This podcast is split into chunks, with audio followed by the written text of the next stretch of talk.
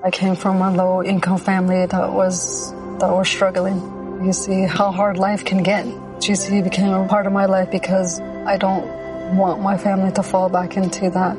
I never thought education would take me this far. I'm still young. I still have a lot to do in my life and just want to get things done the way I want with a good education under me. I'm Stacy and Grand Canyon University helped me find my purpose. Bienvenidos y bienvenidas a Nielsen World.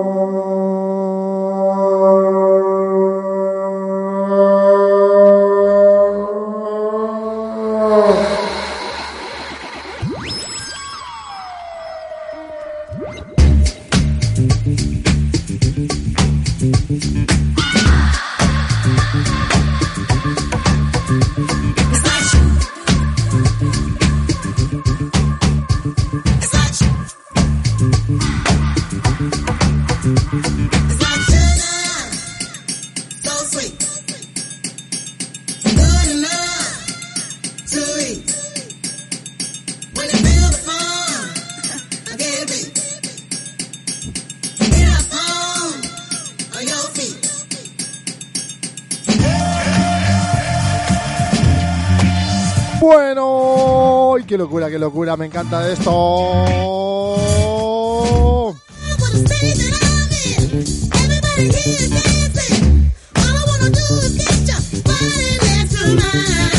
En el peor momento de la historia de la humanidad, entramos en Barrena, estamos barrenando en el, en el océano verde, azul, rojo, eh, una cosa loquísima. Fuera de casa, fuera de casa están pasando cosas, pero no nos importa. En, fuera de casa está pasando tantas cosas que, que preferimos estar en casita, a gustito, con nuestro cuadrito, con nuestros muñequitos, y es el momento, el momento de empezar a adelantar. ¿Quién es el ciudadano? El ciudadano, aquella persona polifacética, creativa, que es rápida, que hace guiones, que es gracioso, que es cómico, que está lleno de ansiedad, es hiperactivo, es productivo, enloquece, dirige, actúa y es viajero también, sobre todo, pero tiene una mente muy sólida, tan sólida. Sí, dímelo, Elvio, ¿qué, qué tiene? ¿Cómo, cómo, cuándo, cuándo, cuándo? Sí, tiene una mente sólida, no es como tú, Elvio. No, no, no es como tú, Elvio. No dramatiza, no es un exagerado como tú, Elvio. No, no, no. Él es muy pragmático. Cuando aparece un problema lo soluciona. Y con buena música, claro. Esta música la ha elegido él. Porque en la lista, en la lista de reproducción en Nielsen World, cada invitado pone su música. Vamos a desmutear a esta persona, a este ser humano que tiene 30 y, pu 30 y muchos, 30 y pocos, 30 y muchos, 30 y pocos, 34, 34 años.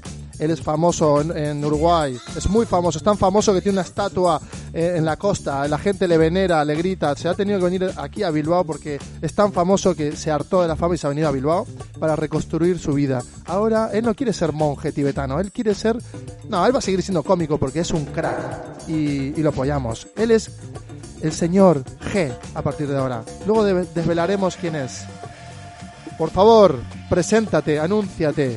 Hola, hola. Gastón, ¡Hombre! Gastón. Hombre, Gastón. Bueno, eres Gastón. A partir de ahora eres Gastón. No vamos a... Gastón Hack. Sí, Hostia, Gastón Hag. Ya sabemos quién es este hombre. eh, emocionado de estar acá en Bilbao viviendo. Después de lo que vos contaste muy bien, Elvio, fui eh, a- sumamente eh, invadido en las siete casas distintas que tuve que tener en Uruguay, en Argentina, viví en Chile, en el medio del desierto, para que la gente no me persiga en Latinoamérica. Y ahora estoy acá. Eh, nadie sabe bien en qué ciudad de España estoy, pero ahora se está enterando por, por Nielsen World que estoy en Bilbao, así que duraré acá dos días, tres, porque la gente va, va a desesperarse, aunque esta cuarentena. Claro. Es que, es que la fama de Gastón Hag, la fama de, de Gastón Hag es, es gigante, es gigante. Es tan gigante que, que huye de ella. Es como un elefante que le sigue, es lento, claro, como es un elefante es lento, entonces le da tiempo, él viaja en avión, entonces gana, gana, gana esos eh, 30 días, porque el, el elefante cómo viaja, pues viaja en barco, hasta que llega a este lado del continente este elefante gigante de fama, pues, pues, pues, pues disfruta aquí conmigo, con Nielsen World. Vamos a elegir una canción. No, vamos a elegir una canción. Spotify, deja de querer meterme anuncios porque he pagado el premium. No entiendo qué ha pasado. Vale, vamos a hablar un poquito ahora de referentes. A mí me encantaría adentrarnos en este tema. Eh, Gastón Hag, Gastón Armaño Hag, eh, luego hablaremos de a qué te dedicas, qué haces, cómo has llegado a este momento, ¿no? No solo la fama, sino la, la, fortuna, pero también la formación. O sea, como la F, la F, la F, la triple F, fortuna, fama, formación. Pues la parte de, de, referentes, ¿no? O sea, ¿cuáles son tus referentes? El otro día hablando dijimos los tres chiflados. The Three. ¿Cómo, ¿Cómo lo ves? Los tres chiflados pueden ser referentes de comedia, porque yo cuando era chico, eh, que estaba en la televisión de antena, obviamente no todo lo que hay ahora, a las 7 de la mañana todos los sábados me, conectaba con la antena, hacía antena para llegar a un canal del interior de Uruguay para poder ver los chiflados. Eso puede ser un referente, como puede ser Richard Weiss, como puede ser eh, Lena Dunham, también me gusta cómo escribe, que es una chica que escribe muy bien, hace series muy interesantes porque mezcla comedia y, y, drama. Pero también directores, hay uno local, sí. Uno de mis directores favoritos, que es de acá, de Bilbao, de País Vasco, que sale de la iglesia y yo eh, soy muy fanático de él, como de tantos otros como de tantos otros. No sé qué querés, por dónde querés empezar. No, a mí me gusta, me gusta la parte quizás de, de Alex de la Iglesia como un referente en, en, la dirección, en la realización y también en el tono, ¿no? En cómo él ha dado un tono a su estilo visual, a su estilo narrativo, que creo que está muy guay, ¿no? O sea, es decir, tú persigues también enrarecer la, las situaciones, porque tú, el contexto de lo que haces siempre es así, ¿no? Personajes como muy como muy rarunos, ¿no? Exacto, a mí me gustan mucho los personajes raros. Me gusta la gente, no me gusta eh, la persona políticamente correcta, súper correcta, eh, que todo lo hace absolutamente bien, porque esas personas a veces da miedo. Como vos te da miedo las personas que tienen una colita acá arriba, y a mí me da miedo la gente que usa el escote en B. Sospecho de la gente que tiene el escote en B o tiene barba candado me da, me da como que hay algo raro atrás. Eh, traducimos, el, el, escote en B es el, cuello de pico aquí en el, de este lado del mundo, pero sí, es el cuello de pico, da miedo, da, da mucho miedo, pero no solo eso, da. Eh, sumado en un combo con una barba, una barba muy bien recortada, eh, perilla, pues da puto miedo, pero porque sabes que algo malo te va a hacer esa persona. Y si se pone unas gafas cuadraditas y tiene una calva incipiente, pues ya ni te cuento, eso ya es el sumum de lo peor. Aléjate, aléjate. ¿A qué sigas, Tom? No, totalmente, estoy totalmente de acuerdo y, me gusta, me gustan las caras raras, los personajes raros, a mí me gusta lo absurdo. También vi un programa que los invito a los que no lo conocen a ver, que tiene mucho también de Muchachada de Nube y Cabrera Charante, que también son referentes para mí, que es Chachachá, que es un programa argentino que si la gente lo busca, estaría bueno porque acá no se conoce tanto. Buscan Chachachá y el Casero, que es gente con la que yo he logrado laburar en alguna de trabajar en alguna de mis Sí, sí este, lo van a, lo van a ver que, era lo mismo que hacía, no lo mismo, pero en un tono más argentino y más latino, lo que pasaba en los 90 en Argentina con la comedia. Son como los Monty Python de... Es que, pero lo lograron, lo lograron porque realmente Chachachá, de hecho fue antes, fue antes que Muchacha Nui. O sea, fue años antes. Y, y no solo eso, que fue años antes, sino que el estilo, el estilo del humor, yo creo que ellos yo tengo la teoría de que Joaquín Reyes y, todo la troupe, pero sobre todo Joaquín Reyes, que es el cerebro del equipo, luego se ha ido haciendo como un movimiento alrededor, pero él es el que estaba indagando y buscando referencias. Yo intuyo que él ya en esa época había llegado a ver algo de Cha-Cha-Cha. Cha-Cha-Cha es una puta genialidad y si ponéis ahora mismo en YouTube Cha-Cha-Cha, eh, Alfredo Casero, lo podéis ver. Y podéis ver cosas, eh, por ejemplo, situaciones cómicas, Gastón, como la de Batman versus eh, Superman. ¿Cómo, ¿Cómo, hacían? ¿Qué, hacían la hacía de Batman, además eh, creo que es un actor gordo, entonces hacía como de Batman gordo, este, y hacía también una, una especie de junta del Mercosur donde estaba Batman y todos los Superman, del tipo el Superman uruguayo, el paraguayo, el chileno, el argentino, el no sé qué, una locura. Es muy bueno. Y después otro comediante que creció mucho más, que salió de Chachá y creció mucho más, es Diego Capusotto, ah, que sí, tiene sí. Diego Capusotto en sus videos, al cual yo me enteré que Alex de la Iglesia trató de citarlo varias veces para sus películas, y él le dijo que no. No, no, porque hay una cosa curiosa entre Casero y Capusotto. Eh, eh, Capusotto, si lo buscáis también es Capusotto con doble T, y... Ay, me, se me el nombre, Alfredo, no, eh, eh ¿cómo es? Eh, que se me acaba Diego, Diego, Diego eso, eso es. Creo que es y doble S, creo, no estoy seguro. Vale, pero es Capusoto y sus vídeos, que eso sí, fijo, lo, lo encuentras en Google, en YouTube. Y luego está, pues, Alfredo Casero, ¿no? Con todo esto de cha-cha-cha. ambos representan esa escena de la comedia de hace años, de los 80, Pero lo brutal de todo esto, y en los 90, le- lo brutal de todo esto es que Capusotto, el tío tiene unos principios, eh, pero, o sea, muy filosóficos. Toda la comedia que él hace juega un poco con el estereotipo exagerado, ¿no? Todo el rato, como lo lleva al límite. Eh, el estereotipo del argentino que se la sabe todas y que habla eh, psicológico y filosóficamente de las cosas, pero en esa grandilocuencia, con esa cabeza y ese estereotipo, monta monta ese cerebro al personaje, o sea, le pone ese cerebro al personaje y lo lleva a otro nivel todavía más, más exagerado, ¿a que sí, Gastón. No, totalmente, juega con el absurdo absoluto. Hace de un. Hay un personaje muy gracioso que se llama Mickey Vainilla, que es como un Hitler latino, es muy bueno. No sé, Muy bueno. lo tienen que ver, es como que hay mucha cosa ahí de humor que, que, que es referencia. Después, bueno, referencia cinematográfica hay un montón, como, qué sé yo, directores tengo muchos. Steven Spielberg. ah, Pero continuando el hilo de, de la comedia, eh, no quiero que se nos escape esto porque, claro, la gente, ahora, si lo escucha, va a decir, hostia, me, estoy- me- me he estado perdiendo un montón de cosas. Porque aquí, por ejemplo, en Euskadi en España, y en Euskadi sobre todo, llegó eh, el show match, que era lo de Tinelli, y las bromas pesadas que hacía Tinelli y todo el rollo. Y la gente se acuerda, ¿no? El peor día de tu vida y que hacían esa broma pesada, superproducción y, y volvían loco al padre con, la- con el novio de su hija que, que lo volvía loco. Era todo como el peor día de tu vida y el tío hasta que explotaba y no le daba un infarto no paraban los hijos de puta. Pero bueno, eso era como el mainstream, ¿no? Ubicándolo en la comedia de Argentina es el mainstream. Pero por debajo eh, tenemos a Capusotto y a Casero, que no se han dejado vender, que es lo que iba, ¿no? Con el tema de la filosofía y todo este rollo. Son muy activos también políticamente. Ellos en la comedia imprimen valores eh, sociales y imprimen también valores políticos, lo cual dota de, de un discurso como muy, muy concreto, muy completo, amplio y es súper interesante. Así que bueno, os invitamos a que sigáis por ahí. Luego vamos a entrar en la parte ya de, de- realización, series y tal, que eso nos va a encantar hablar porque Gastón Har, Gastón Har. Vamos a escuchar una canción. Una canción, eso es lo que vamos a poner, una canción.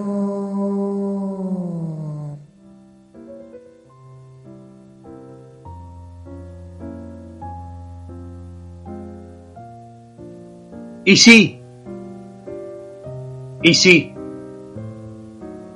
Sin ti, difícil vivir, mi hippie chiquilín. Viví. Vivip. Milis pilis. Sin crisis. Biribiri. Mil brindis, bikinis. Feelings. Viví insistí. Sin ir, sin fingir, desistí. Be It, la película. ¿Y Ricky? Ring, ring, ring. Ricky is here. Ricky. Ricky, dirigí. Dirigí Hill. Y vi. Y vi mi crisis. Mi click. Mi trip. Vi mi fin. Vi sífilis. Muchas gracias. Un aplauso, por favor. Increíble, increíble, increíble este, este momento que hemos compartido con mi amigo Gastón Hag. Una cosa increíble. Una sensación de mucha energía, pero que tenemos que ahora retomarla y vamos a retomar una energía con Foo Fighters. Y vamos a darle un poquito.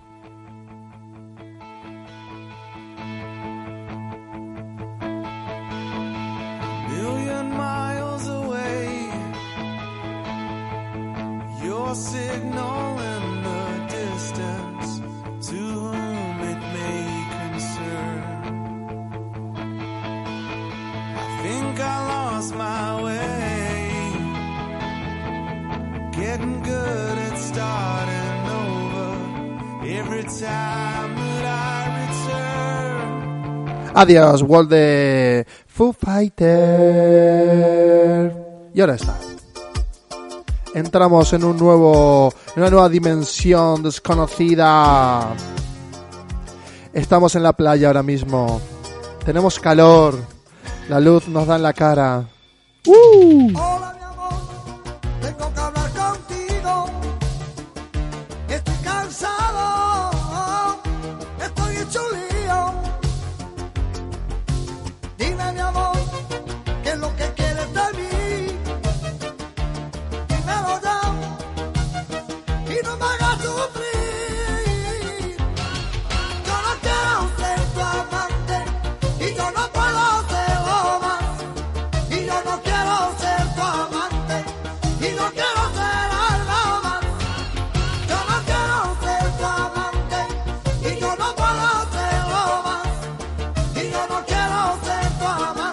Significa para ti, Gastón Hag, esta canción? Dímelo, dímelo, dímelo, dímelo, dímelo. ¿Qué es? ¿Qué es? ¿Qué te hace Para mí es, es verano. Es verano, es playa, es sol, es irse de vacaciones, es eh, vacaciones cuando yo era chico, en los 90, ponele. Sí. Bueno, estos son temas que pasaban en los programas de televisión de verano del 98 y mostraban playas y cosas, Punta del Este, no sé qué. Eh, Antes del verano había un programa de televisión que abarcaba todo lo que eran los eventos del verano y ponía este tipo de temas en la presentación del, del programa. O sea, para mí es verano esto. Claro, claro, porque una cosa, eh, Punta del Este es eh, la playa más top de Latinoamérica, ¿eh? O sea, Punta del Este está toda la gente rica, todo el mundo ahí, pues despilfarrando dinero. Es la Ibiza, vamos a decir, la Ibiza de, de Uruguay, ¿no? ¿O me equivoco? ¿O me equivoco? Claro, es la Ibiza de Uruguay, incluso dicen que es la Ibiza de Latinoamérica. Yo igual me quedaba Maldonado, que en la parte de al lado, que es como Punta del Este, donde está toda la gente con plata, y Maldonado, que es los que los que son más, más gente clase media para abajo. O si no, me iba a otro lado, a Punta del- o a Cabo Polonio, que Cabo Polonio es muy interesante, la gente se busca a Cabo Polonio en Uruguay.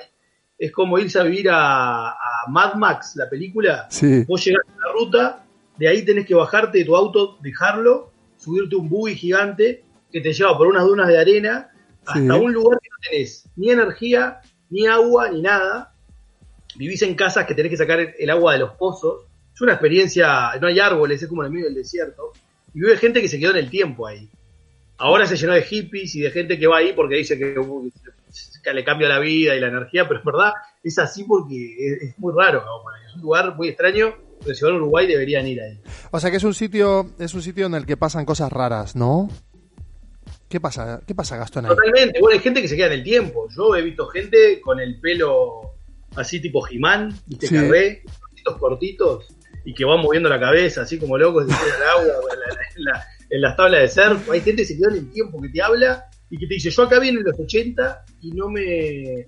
y jamás volví a otro lado. O, O sea, sea, es- no, no claro. tienen prensa, no tienen nada. Es el sitio, el sitio donde estás desconectado, es como una, es un pueblo en cuarentena constante y la gente se ha quedado en el tiempo. Es como si nosotros ahora, a partir de ahora, estuviésemos 15 años recluidos aquí y no nos recicláramos. O sea, estaríamos eh, como ahora, pero entre 5 años, o sea, seríamos ya obsoletos, ¿no? Esa es la teoría. Y además imagínate que esa gente se recluyó de la sociedad en los 90, que no veía internet, no veía nada. Entonces no tienen nada de eso. Bueno, capaz que ahora con todos los turistas que van ya se pusieron al día y deben tener algo. Y deben haber hostels y deben haber cosas y debe haber cambiado un poco, a pesar de que mantiene la esencia. Pero igual siempre sigue manteniendo que no tenés luz y que no tenés agua. Y tenés Claro. que tener un pozo, el pozo, no tenés canilla, tenés que bañarte. O sea, no hay grifos. No hay agua. grifos. Claro, no hay grifos, el agua, el agua de dónde sale. Vamos a pasar a otro tema ahora, vamos a entrar en profundidad en la clave de la comedia. ¿Cómo se puede hacer comedia? ¿Cómo hace comedia el oyente? El oyente ahora mismo está escuchando y dice, vale, yo quiero hacer comedia, ¿no? En otro podcast hemos hablado de inversión, en otro podcast de diseño, de arquitectura, hab- hablaremos de UX, pero ahora mismo, ahora mismo, el oyente quiere aprender de comedia. ¿Qué le vamos a recomendar a esta gente? ¿Qué, qué, puedo hacer para, para empezar a practicar la comedia? Por ejemplo, un truco así rápido. observar mucho para mí. Para mí la clave es observar mucho, reírse primero de uno mismo eh, y observar mucho todo lo que pasa alrededor tuyo. Porque yo creo que hay comedia. ah, para mí, eh, la definición de comedia es eh, que hay comedia. ¿cómo, te ¿Cómo te puedo definirlo? Como. Es cuando hay algo donde no tiene que estar, como en el lugar incorrecto. O sea, es como cuando vos algo no te lo esperás.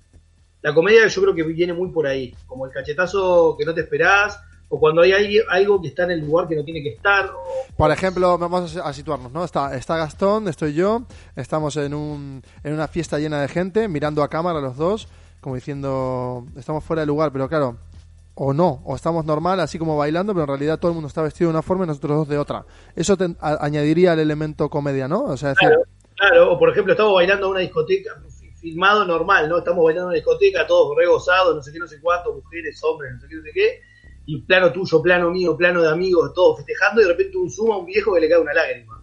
Claro. En medio de la fiesta, Claro. un viejo con un vaso whisky le cae una lágrima. muy bueno. y nada sea, y ¿entendés cómo siguiente, y lo siguiente sería Boomer. ¿Sabes cómo? Claro, ¿entendés? Claro. Es como que yo creo que va por ahí, y también hay que observar mucho, yo creo que la comedia está en todos lados. Hay que reírse un poco de uno mismo y reírse de... Bueno, tenemos aquí algo muy interesante también. Como tip, eh, aparte de añadir comedia a lo que hacemos, si nosotros estamos creando contenidos, imagínate que una persona crea un contenido y dice, vale, tengo una marca, quiero crear un contenido, pero no me animo a utilizar la comedia porque porque no quiero arriesgarme, porque yo soy súper serio y vendo suministros de aceite a, a las empresas de no sé qué y no quiero hacer comedia. Eh, es un error, ¿a qué sí, Gastón? Completamente, porque no hay cosa más empática con la gente que le haga al cliente, no importa de lo que sea, desde una casa para adultos mayores hasta una computadora de última generación o el último celular, si vos metés comedia, la gente enseguida va a empatizar con el producto porque le vas a reír y le vas a pasar, hacer pasar un buen rato. Sí, sí. Más ahora, en este tipo de, de tiempos, que es cuarentena y que estamos como un poquito todos preocupados, la comedia descontra- saca un poco de ese lugar, te descontractura, te, te, te afloja y eso hace que entre mucho más la marca o lo que quieras. Totalmente de acuerdo, muy de acuerdo. Tan de acuerdo que voy a aplaudirle nuevamente porque él, él es así. Él es un grande.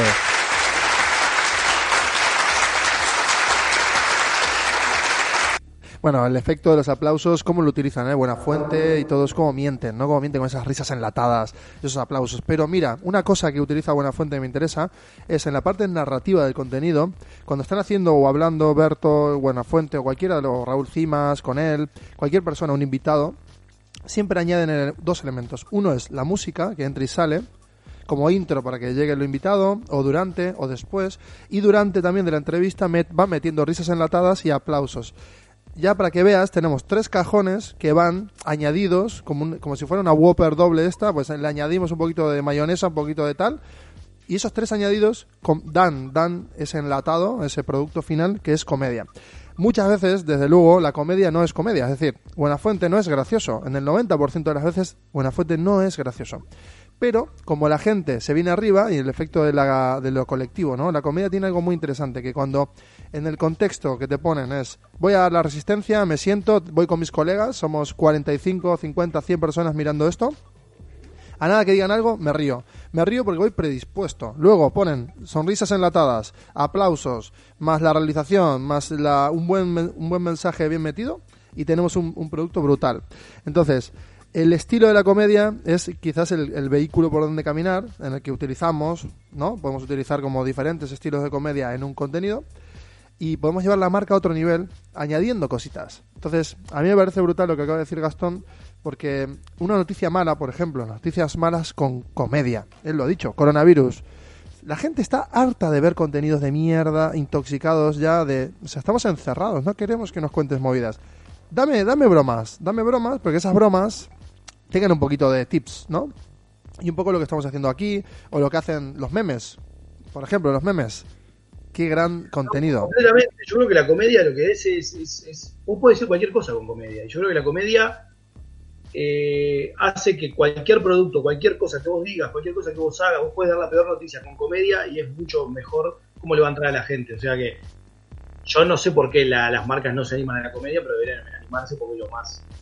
Sí, lo- sí, creo sí. que es el lugar más fácil por donde entrar a cualquier, cualquier situación. Cualquier situación. Y lo de las risas y los aplausos, como decís, es muy importante. ¿Alguna vez probaste o alguien probó ver un capítulo de una sitcom Friends o cualquiera sin risas? Muy buena, muy, muy buena.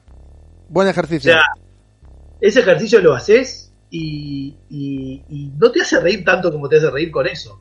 O por ejemplo, una película de terror, lo contrario. En una película de terror pones el tema que escuchamos recién de Junco, Hola mi amor, en una escena donde va a matar a una persona, Michael Myers va a matar a a una, o en la escena de psicosis cuando en la ducha y pones ese tipo de temas, te cambia completamente. Y eso también es comedia, ¿ves? Es sacar algo y ponerlo en otro lugar. Te cambia completamente el- el- el- la intención de la escena y se vuelve distinta, se vuelve simpática, se vuelve diferente.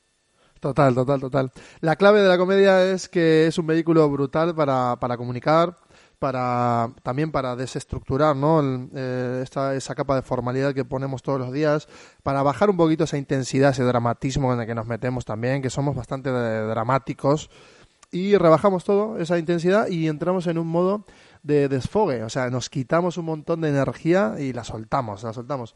Fíjate, por ejemplo, yo hoy he empezado una cosa muy curiosa de la, de confinamiento, que es, me he ido al balcón del, del patio interior y a las 2 de la tarde los vecinos empezamos a hablar por las ventanas. O sea, hay un grupo de vecinos que ya lo hacía y yo hoy he salido al balcón y, eh, apa, ¿qué tal? ¿Cómo estás? Y empezamos a hablar. Sí, ¿cuántos días quedan? No sé qué, sí, yo cuando voy a trabajar. Y con un vinito, cada uno estaba con su copita de vino y estamos todos desde el balcón. O sea, la inventiva es brutal. Pero claro, no solo eso que yo gritaba y me desfogaba, me, ha hecho bien, ¿no? Somos seres sociales. Pero había un complemento cómico que si había una cámara, era muy gracioso, pero muy gracioso. O sea, hablando de balcón a balcón. Me, me, me ha flipado el, como concepto, ¿no? O sea, de, de lo que está pasando. Totalmente, yo creo que eso que está pasando ahora de balcón a balcón, de la, gente viviendo, vi- jugando, yo vi un video de gente jugando al bingo de balcón a balcón. Mira, muy Uno buena. gritaba número, los bolillas, no sé qué. Y todos los demás decían, sí, la tengo, no, no sé qué. Estaban jugando diferentes balcones. O sea, eso si lo filmás es comedia, eso nunca se nos hubiera ocurrido en la puta vida que iba a pasar eh, entre nosotros. Bueno, aquí ahora mismo lo has dicho al principio de todo, eh, hay que estar atentos a lo que pasa. ¿Qué está pasando en Internet? Pues estemos atentos a lo que está pasando en Internet y si queremos hacer un poco de comedia de esto, recojamos, recojamos eh, todos esos datos y lo mismo en, en el día a día. ¿Qué cosa está pasando en lo que dice, no, Gastón? No, una cosa que me, llamó mucho la atención, que a todos nos llamó la atención y todos hicimos comer, no hay nadie que no haya hecho conmigo con eso, es el papel higiénico, el fucking papel higiénico. ¿A qué guionista se le hubiera ocurrido en su película de Apocalipsis poner el papel higiénico como el elemento más importante de la película? ¿Qué pasó con la cabeza de la gente que de repente el papel higiénico se volvió tan importante? Totalmente O sea- de acuerdo, totalmente de acuerdo. Es un elemento que ahora, a partir de las, las- las narrativas futuras, los guionistas lo van a incluir. Porque, por ejemplo, Netflix. Netflix hace un barrido en- de inteligencia artificial, o sea, coge toda esa, esa información, la depura, que es eh, Big Data, ¿no? Lo traduce con, el, con su algoritmo.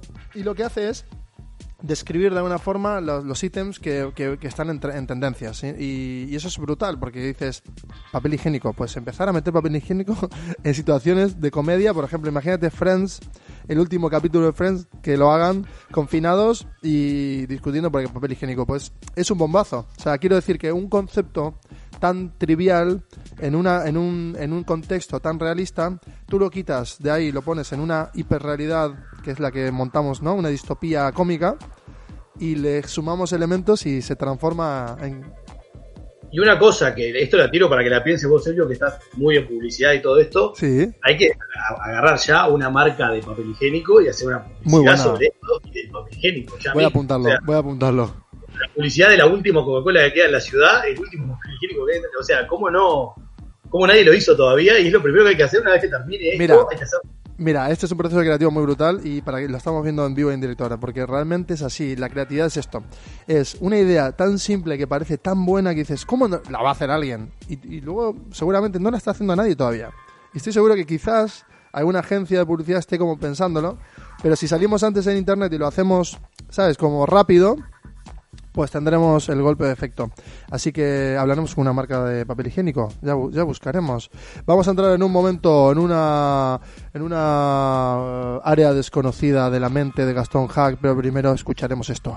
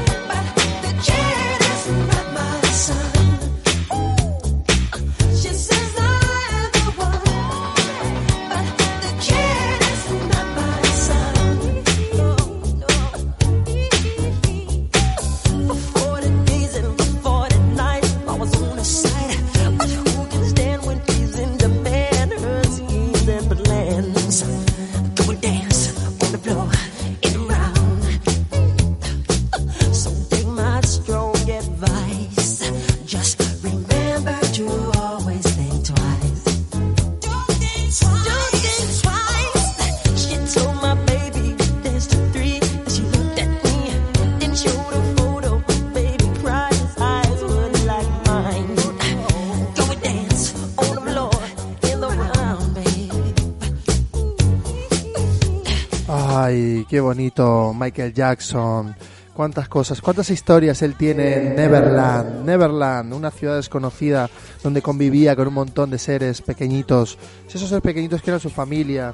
Michael, allí donde estés, en el cielo, en el cielo espacial. Un besito, Michael. Gastón, ¿tienes alguna relación especial con Michael Jackson? Como personaje, ¿no? El personaje en sí mismo. Como con el personaje, sí, con el personaje me parece increíble. tenía Michael Jackson, que se creó todo un mundo, un, propio mundo dentro de, su jardín. Eh, O sea, es increíble. Neverland tenía un zoológico, creo. Tenía juegos para niños, los niños iban. Oh, se generó toda una polémica luego después con el documental que salió de él. Pero el personaje de Michael Jackson me parece increíble. Además, ese tipo todo suave, que hablaba suave que estaba preocupado por todo y que no sé qué. Es, es, es un personaje increíble en realidad. Si lo pensás, es un personaje increíble. Eh, mi relación es, la música me encanta, el personaje me parece magistral.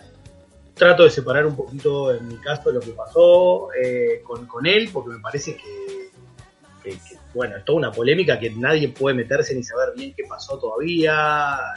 Hay una careta que dice que pasó todo eso, está el documental este, pero estuvo financiado por gente polémica también. Hay que ver, es todo para estudiarlo, pero el personaje en sí, Sí, sí, parece sí, sí. Me parece, sí, está brutal siempre como toda la información que nos llega hay que estudiarla, ¿no? En realidad no, da- no damos tiempo a, a filtrar la información.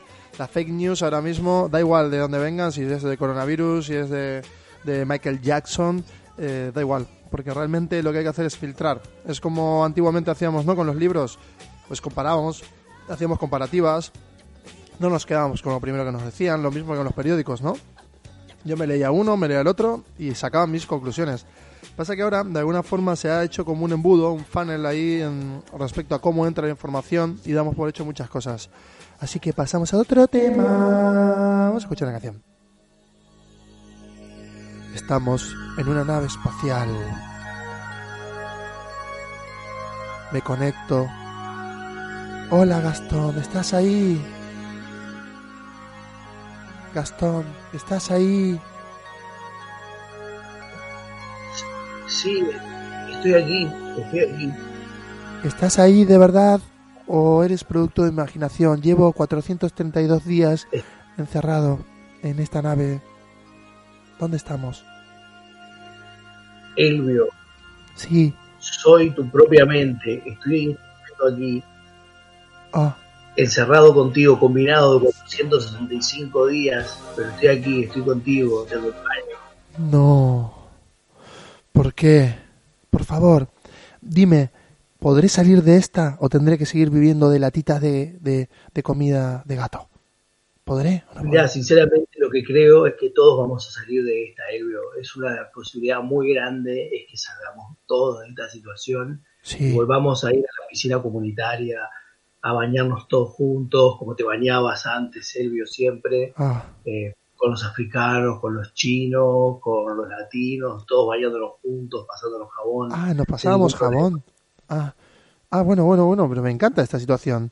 Yo estoy ahora mismo en, no sé en qué galaxia estoy ahora mismo, me, me acabo de pasar Neptuno hace un rato y mi voz, Estás en la galaxia Joselo Olazábal 4328.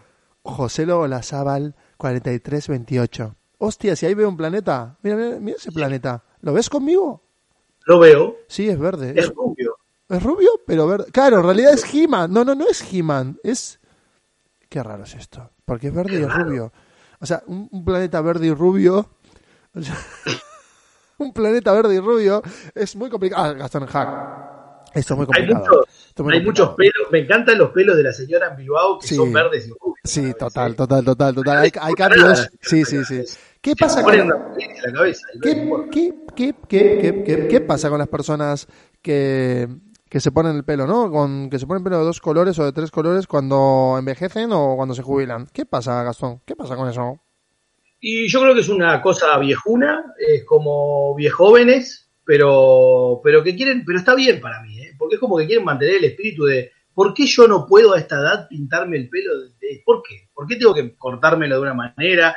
Porque hay un corte de pelo de vieja. Uno no va a la, peluquería y dice, me voy a cortar el pelo así, como esta señora, Voy a, una entrar, vieja. voy a entrar a la peluquería. Hola, peluquera, ¿cómo estás? ¿Qué me vas a hacer hoy?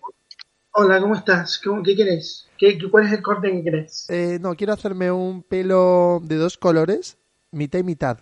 ¿Pero cómo me vas a hacer? Claro, mitad a la izquierda y mitad a la derecha o, o cómo?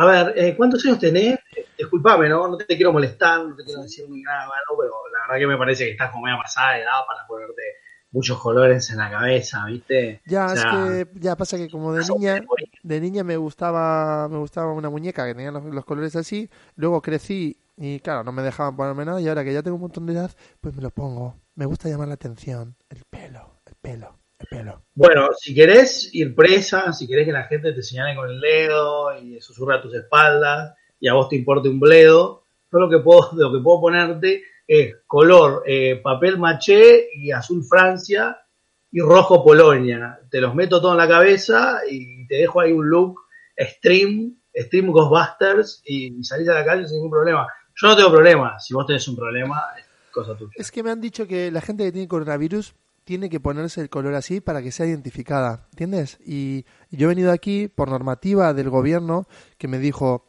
que me tengo que poner entre dos y tres colores. Son, ¿sabes? Si yo tengo coronavirus y dos colores, pues podré ser identificada y así poder salvar a mi gente. Mirá, me parece muy agradable de tu, de, tu, de tu personalidad que digas esto. Yo te explico lo que estoy haciendo en la peluquería 24-7 por coronavirus. La gente está cortando en la cabeza el pelo eh, mascarilla. Y mirá, se cortan todo acá adelante, todo acá atrás y se dejan tipo el pelo mascarilla. Mirá como acá, como Jorge. ¡Oh! ¡Oh! ¿Lo ves a Jorge Oh, ahí? Se corta el pelo Ah. Pobre Jorge. Bueno, hemos pasado otro momento interesante con Gaston Hawk.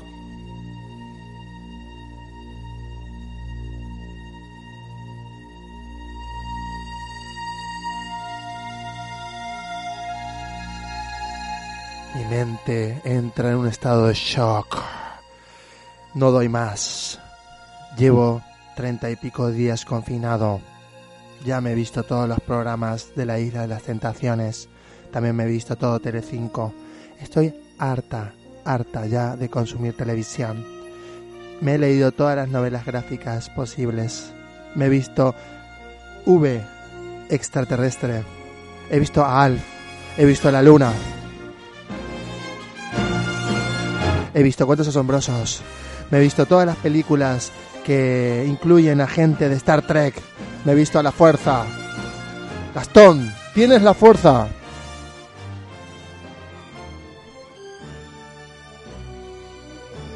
Claro, claro que la tengo, claro que la tengo, la tengo la fuerza hace rato.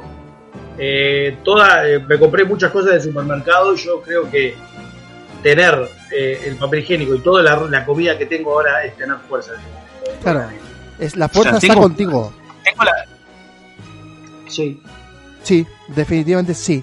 Sí, vamos a entrar en otra fase Sí. eh, interesante. Vamos a cortar la música, vamos a ponernos serios. No, no nos vamos a poner serios. Vamos a ponernos. Vamos a aplaudir un poco primero para entrar en. Ahora.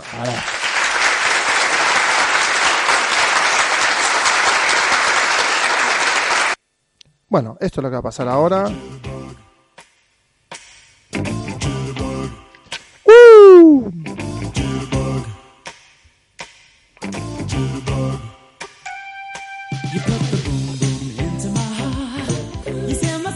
Es Gastón y entrena, siempre se llena de creatividad. Él es Gastón, quiere luchar más. Hace guiones, hace películas, hace series, hace cosas en casa, se pone papel higiénico y me dice vamos a cagar. Bueno, y él es Gastón, Gastón, que se ha limpiado el culito ya, se ha limpiado el culito con su papel higiénico y ya nos puede contar también que, que- la parte creativa, ¿no? Cómo se motiva. Gastón, ¿cómo te motivas? ¿Cómo encuentras la motivación en el día a día? En confinado con el coronavirus, estás en casa, te levantas de mal humor, pero dices, venga, voy a ponerme a hacer esta situación que es ocurrente, por cuanto menos y cuanto menos cómica. Ya tienes herramientas, ¿no? Sí, eh, a veces, eh, capaz que suena muy cliché, pero a veces es ponerme a ver cosas que sé que me inspiran a mí. De repente gente que me gusta lo que hace, o una película, o una serie, o un video en internet, ya sea YouTube o lo que sea, con, algún, con algo que me guste. Aprovecho además a tener a todas las ideas que tenía. Lo que pasa es que es muy rara esta situación. Entonces, hay muchas ideas que tenía en la cabeza que estoy aprovechando a todas esas ideas que tenía en la cabeza a ponerlas en papel, por así decir ahora. Y es una situación súper extrema en la cual me puedo enfrentar a esas ideas que ya tenía antes, que no estaba desarrollando, desarrollarlas. Y a veces me pasa con... Es como... Sí. En realidad, Sí, sí. en este momento, para mí personalmente, si, lo, si uno lo, lo sabe aprovechar, es súper eh, nutritivo a nivel creativo. Porque todo lo que está pasando es tan extraño que todo te estimula diferentes cosas y, encontrarte vos en una situación tan extrema, a mí me está sirviendo mucho para crear. Porque salgo por la ventana y veo cosas extrañas. Entro al celular y me mandan memes con o, gente, un tipo paseando una estufa. Eh, voy al supermercado y veo la cara de la gente que mantiene un metro de distancia y se miran entre ellos. Entonces, todo eso me- a mí me genera creatividad. Entonces, me parece al revés que si lo ves de manera positiva, es más fácil crear en este momento que en la vida normal cuando estás preocupado por millones de otras cosas y estás viviendo una vida que es la que viviste toda tu vida. Oye, es muy buena esta, ¿eh? Es muy buena, es muy buena esta, la que estás en la cola y la gente se, se mira. Yo, por ejemplo, estoy en la cola y miro para atrás todo el rato como de reojo, para ver si el otro está cu- cumpliendo la, la esta. Y no me corto un pelo, me doy vuelta y digo, o sea, como cada uno reacciona de una forma, ¿no? Yo soy como muy sargento, porque estoy acostumbrado, pues eso, ¿no? Pues mi, mi personalidad mi, y mi rol eh, es ese, entonces estoy muy acostumbrado a hacer las cosas. No, no, por favor, mantente a distancia, eh, es lo que tal. Y claro, y la gente como... "Uh". Hay un momento en el que la cajera me dice a mí, cuando llego después de yo hacer el sargento, me dice, no, no, no, no, más distancia, por favor. ¿Sabes? Como...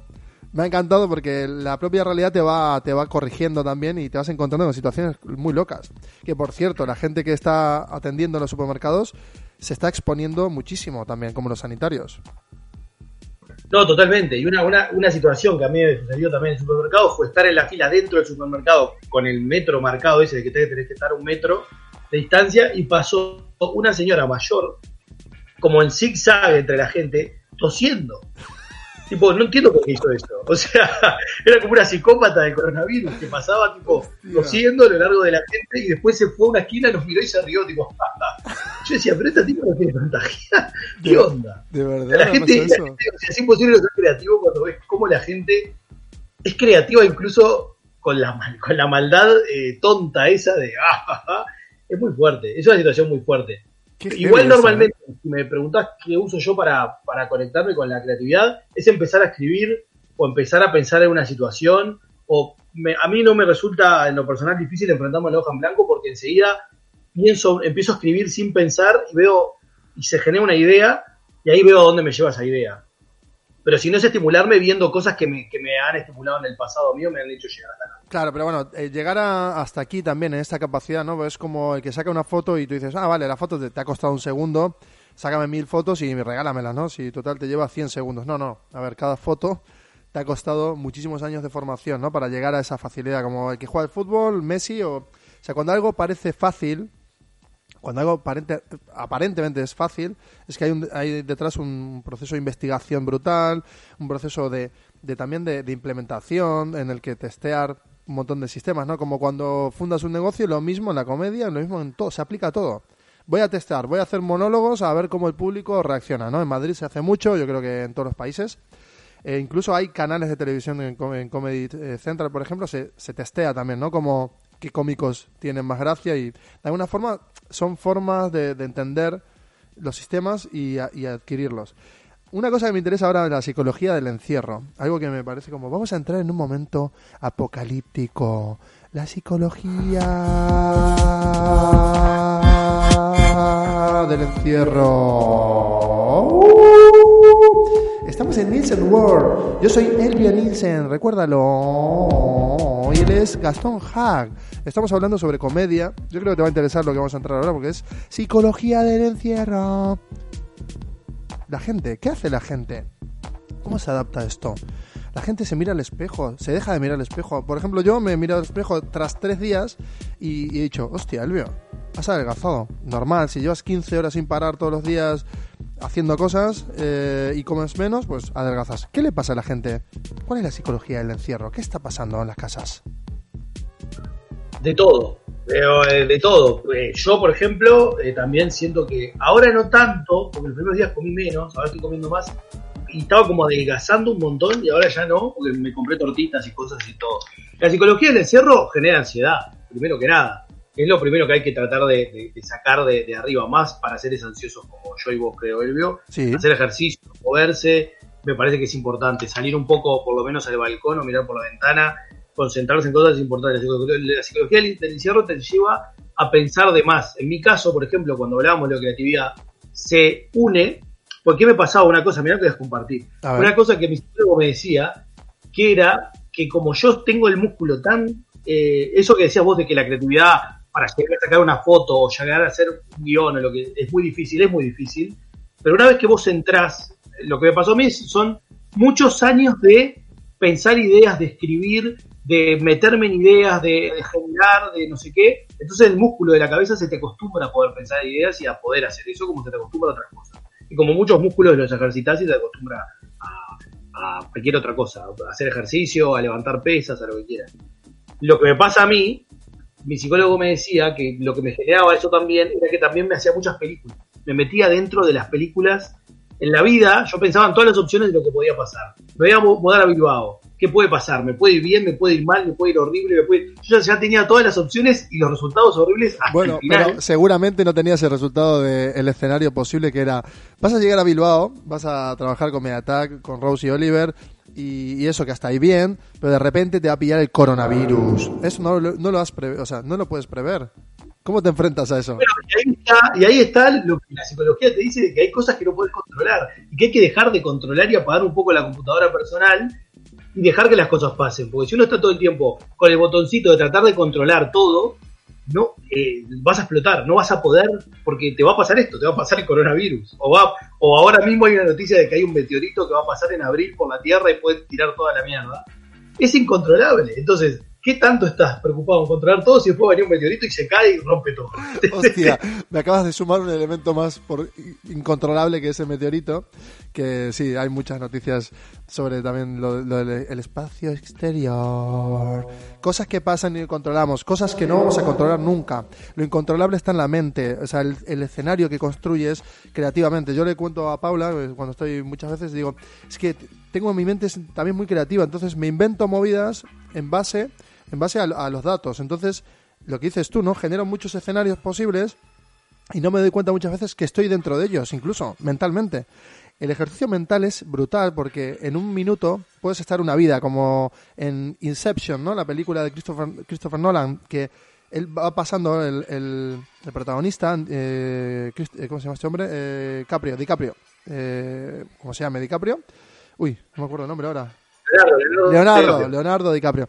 Leonardo DiCaprio va pasando por cada uno de los estadios de, de la mente y cuando sale, sale de, de ese, de esa misión, el tipo no ha pasado ni un segundo en realidad dentro de su mente, porque el, el- tiempo es relativo obviamente y estamos eh, en, un, en un momento en el que el yo digital, que es algo como muy, muy poco tangible, pero que, que lo vemos, que está ahí, que es todo lo que publicamos en Internet, que es toda la información que, que soltamos, está ahí, vídeo, foto, textos, blog de hace 20 años, eh, fotolog, todos los mensajes, comentarios que hemos hecho en redes sociales, incluso anteriores, y ahora, incluso en Napster, eh, acuérdate, Napster, o sea, que ahora usamos Spotify y utilizamos Napster, ICQ para men- mensajearnos. Yo he quedado con amigos con ICQ y que no tenía nadie. Yo ya hacía esto digital hace como 20 años, pero en realidad solo con cuatro amigos. Entonces, tú dices ahora, vale, ahora es global y esto está pasando, pero tenemos un apartado de la mente en la que no tenemos que caer. Y vamos a dar un ejercicio a la gente, Gastón. Vamos a inventarnos ahora un ejercicio que, creemos que, puede ser bueno para el oyente. Por ejemplo, te propongo, si tienes un, eh, un vecino, hacer un teatrillo o hacer, ¿sabes? hacer algo que, que te saque de tu, de tu yo y montar tu personaje. ¿Cómo le ayudas a montar un personaje a las personas? ¿Cómo le ayuda a montar un personaje a las personas? Sí, vamos a inventarnos un personaje. Por ejemplo, hacer, vos decís hacer un personaje tipo algo a, a un vecino, o hacer de un vecino, O a tu novia. hacer del peluquero o la peluquera. Me parece que es un poco también, eh, va por, el tema de la imitación y de, y de lo que uno, siempre, siempre tenés un vecino, un profesor, un jefe, un amigo, un compañero que sabes imitar, que sabes cómo, y sabes cómo sacarle el jugo de cómo se, de que tiene una forma de actuar distinto. Entonces eso te ayuda mucho vos a ponerte a hacer un personaje, ya buscar, lo primero que puedes encontrar es una persona que te dé gracia, pero simpáticamente, cómo se, cómo se, se organiza socialmente, cómo se vincula con la gente.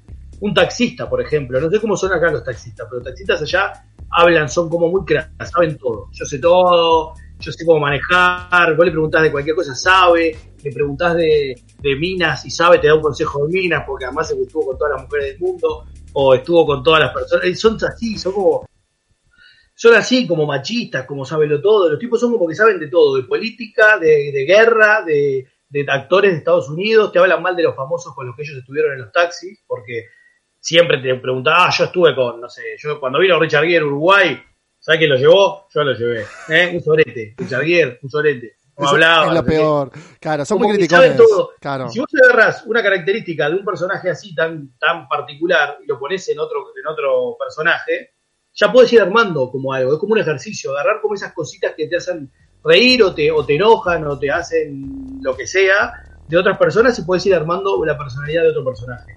Como un ejercicio es interesante poder utilizarlo para la broma, para el chiste, porque es lo primero que te puede salir. Sí, porque por ejemplo nosotros cuando estamos con la pareja hab- hablamos de alguna forma, bajamos, ¿no? A ese momento niño en el que nos situamos como, hola Cari, sí, bueno, ¿qué, qué hacemos hoy?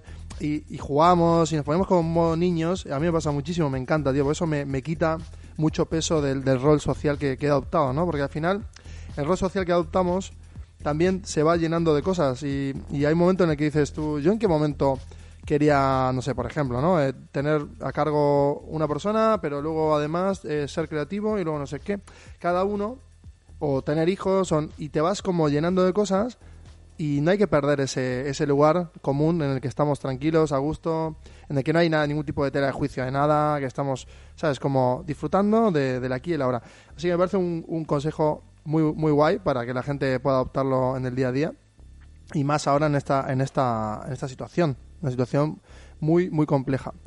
Pues Es nada, jugar, es jugar, es jugar todo el tiempo. Está bueno jugar y seguir siendo niño de alguna manera. Por eso, por ejemplo, actuar a veces también le puede servir a la gente ir a, a un taller de teatro, no para ser actor y no sé qué, pero para sacar, salir un poco de, de- de la rutina, actuar y jugar como jugábamos cuando éramos chicos. Claro, porque el, teatro, por ejemplo, es un- la formación teatral es algo muy interesante para lo que dices tú, como desarrollar habilidades eh, blandas, lo cual está muy, muy bien. Luego, la literatura. Tú habrás leído muchísimo para poder estructurar texto y escribir guiones.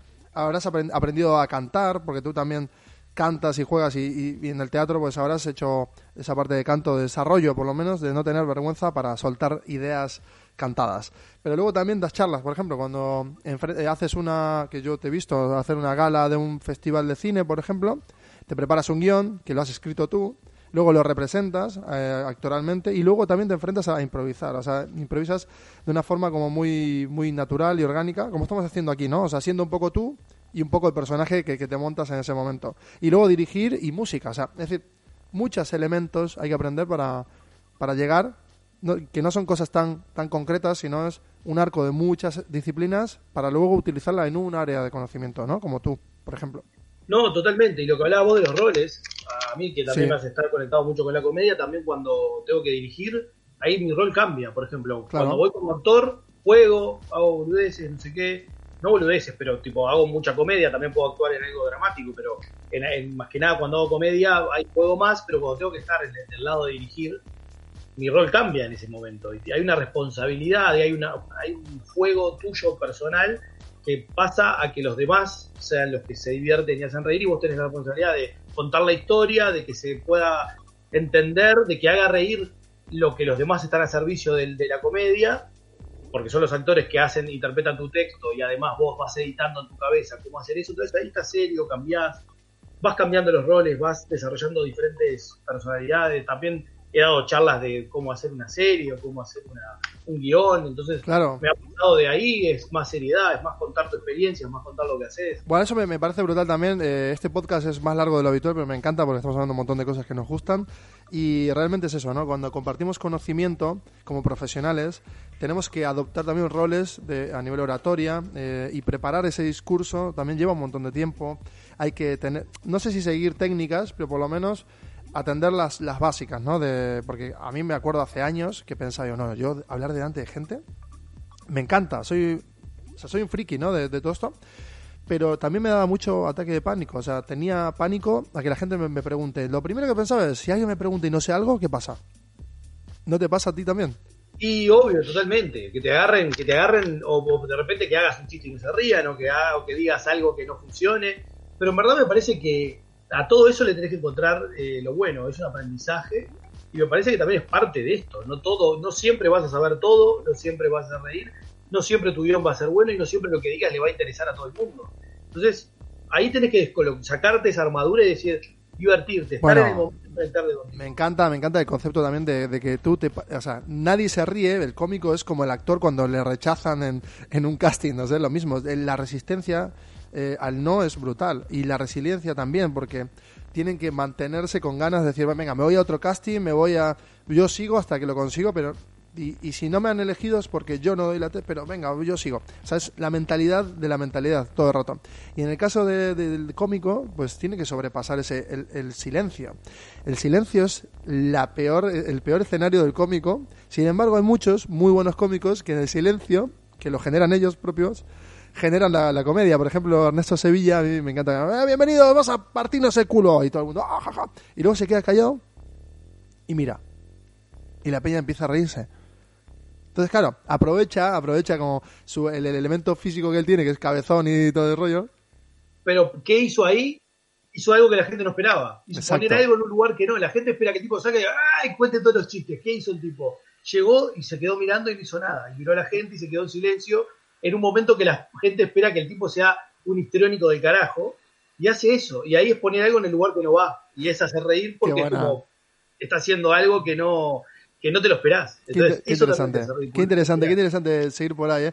Me encantaría seguir hablando de esto. Vamos a hablar más en, más adelante de esto en otro podcast.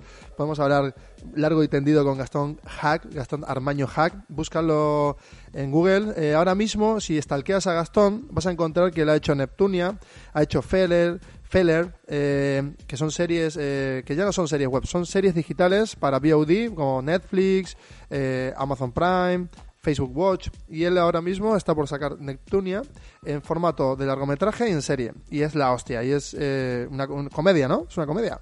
es una comedia negra, porque lo que he hecho, si buscan ahí, ponen, mismo si ponen Gastón Hack, van a encontrar un montón. Muy O bien. Ponen Hotel Romanov en YouTube, Hotel Romanov, o el maravilloso Parque Hollister. en Bueno, YouTube. esa es buenísima, esa es muy buena. este, Ahí el, ahí el estilo el estilo que lograste fotográficamente es americano brutal. O sea, es una peli americana, pero hecha en Uruguay, tío, con poco presupuesto.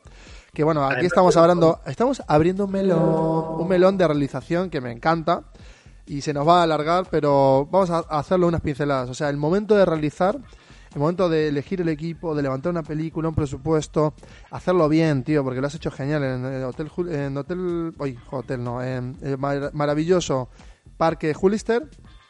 Es muy buena, es muy buena y ahí tienes un buen ejemplo para ver en YouTube que está en abierto, ¿no? Sí, sí, sí. Si pones el maravilloso Parque Júpiter en YouTube, lo ves. O si la- pones Hotel Romanov, lo ves. En YouTube van a encontrar más ¿Y fácil. canotaje? ¿Escuela de canotaje? Escuela de canotaje también. Escuela de canotaje es algo mucho más hecho en tres días y más sencillo. Era como para empezar a hacer algo. Igual está interesante. A mí me encanta. cool. Yo lo he A visto. la gente me gusta mucho porque es gracioso. Lo que tiene hay un salto entre eso y el maravilloso Parque Júpiter y Hotel Romanov a nivel de realización, pero por un tema también de presupuesto y de, y de tiempos y lo que tiene el audiovisual. Pero Muy lo que logramos es increíble. ¿Qué fue lo más fácil de encontrar ahí? Fue, por ejemplo, mira, vos me preguntabas hoy, ¿qué haces vos para crear algo?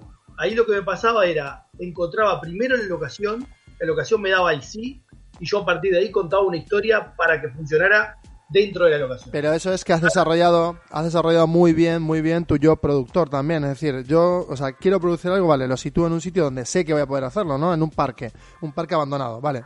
Lo tengo, tengo el sí, gratis, no pagando lo que sea, pero lo tengo.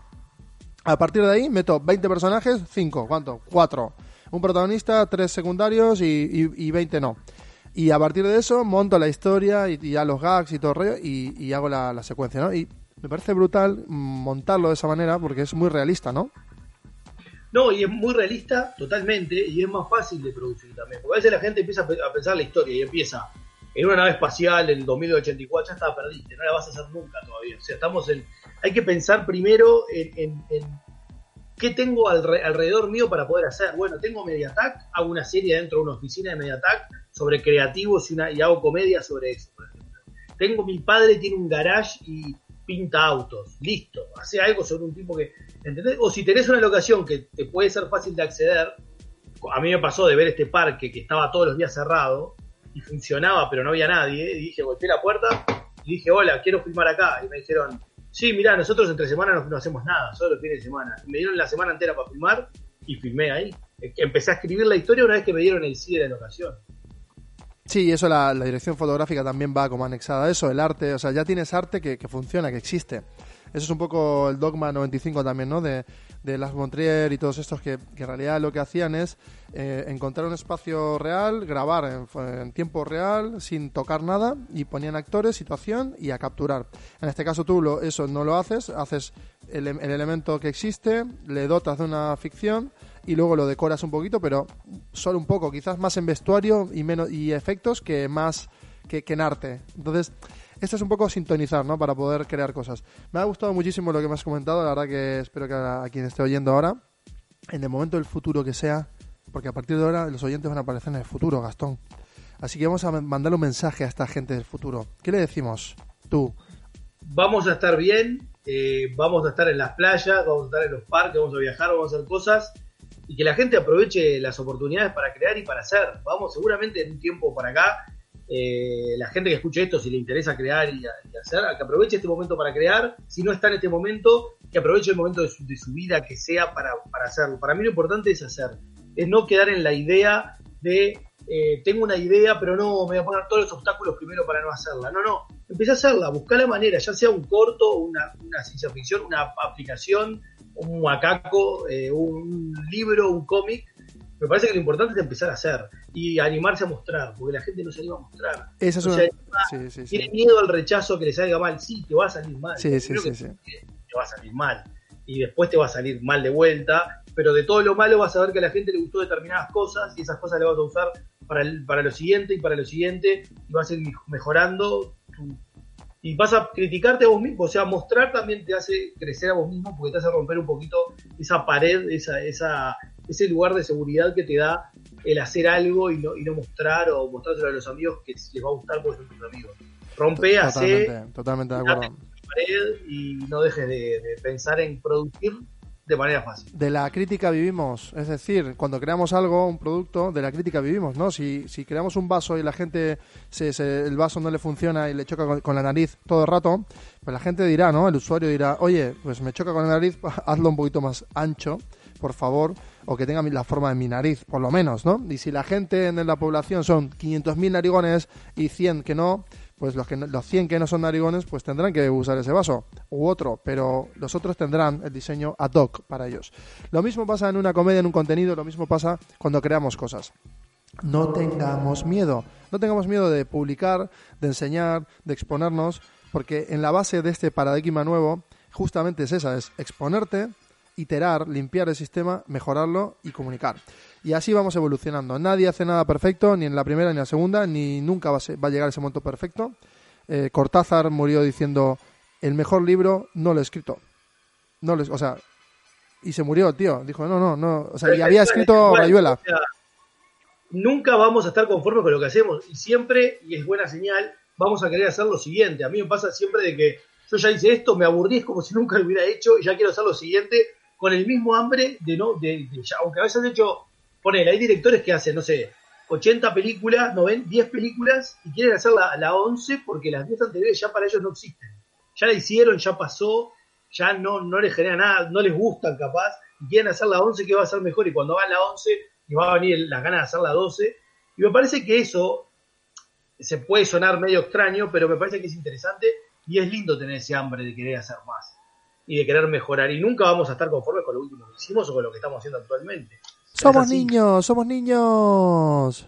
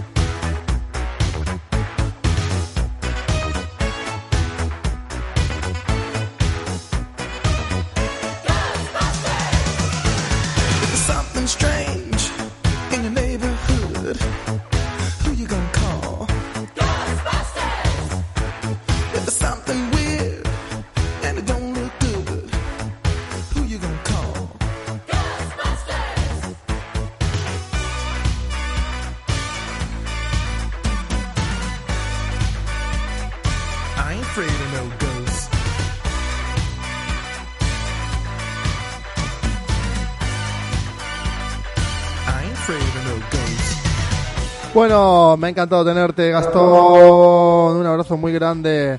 Un saludo. Espero que sigas creando muchas cosas. Espero que sigas trabajando con Mediatek también muchísimos años, toda la vida. Que, que hagamos grandes películas, grandes series. Que Netflix las compre, Amazon y todos los hijos de puta que tienen el control total de esta industria. Pero eso, que sigamos creando contenidos que diviertan, entretengan y que la gente lo disfrute. Un abrazo muy grande, Gastón. Un abrazo muy grande, Elvio. Muchas gracias por la invitación. Disfruté, pasé como. Está bueno porque en estos momentos pasé como si estuviera en tu casa tomándome una, a pesar de estar a la distancia. Pasé muy bien, fue linda charla, compartimos muchas cosas. Me dan ganas de seguir horas y horas y horas, pero bueno, hay que, hay que terminar en algún momento. Hay que ponerle fin. Y le vamos a poner fin con una canción que le gusta muchísimo a Gastón Armaño Hack. Y ahí va.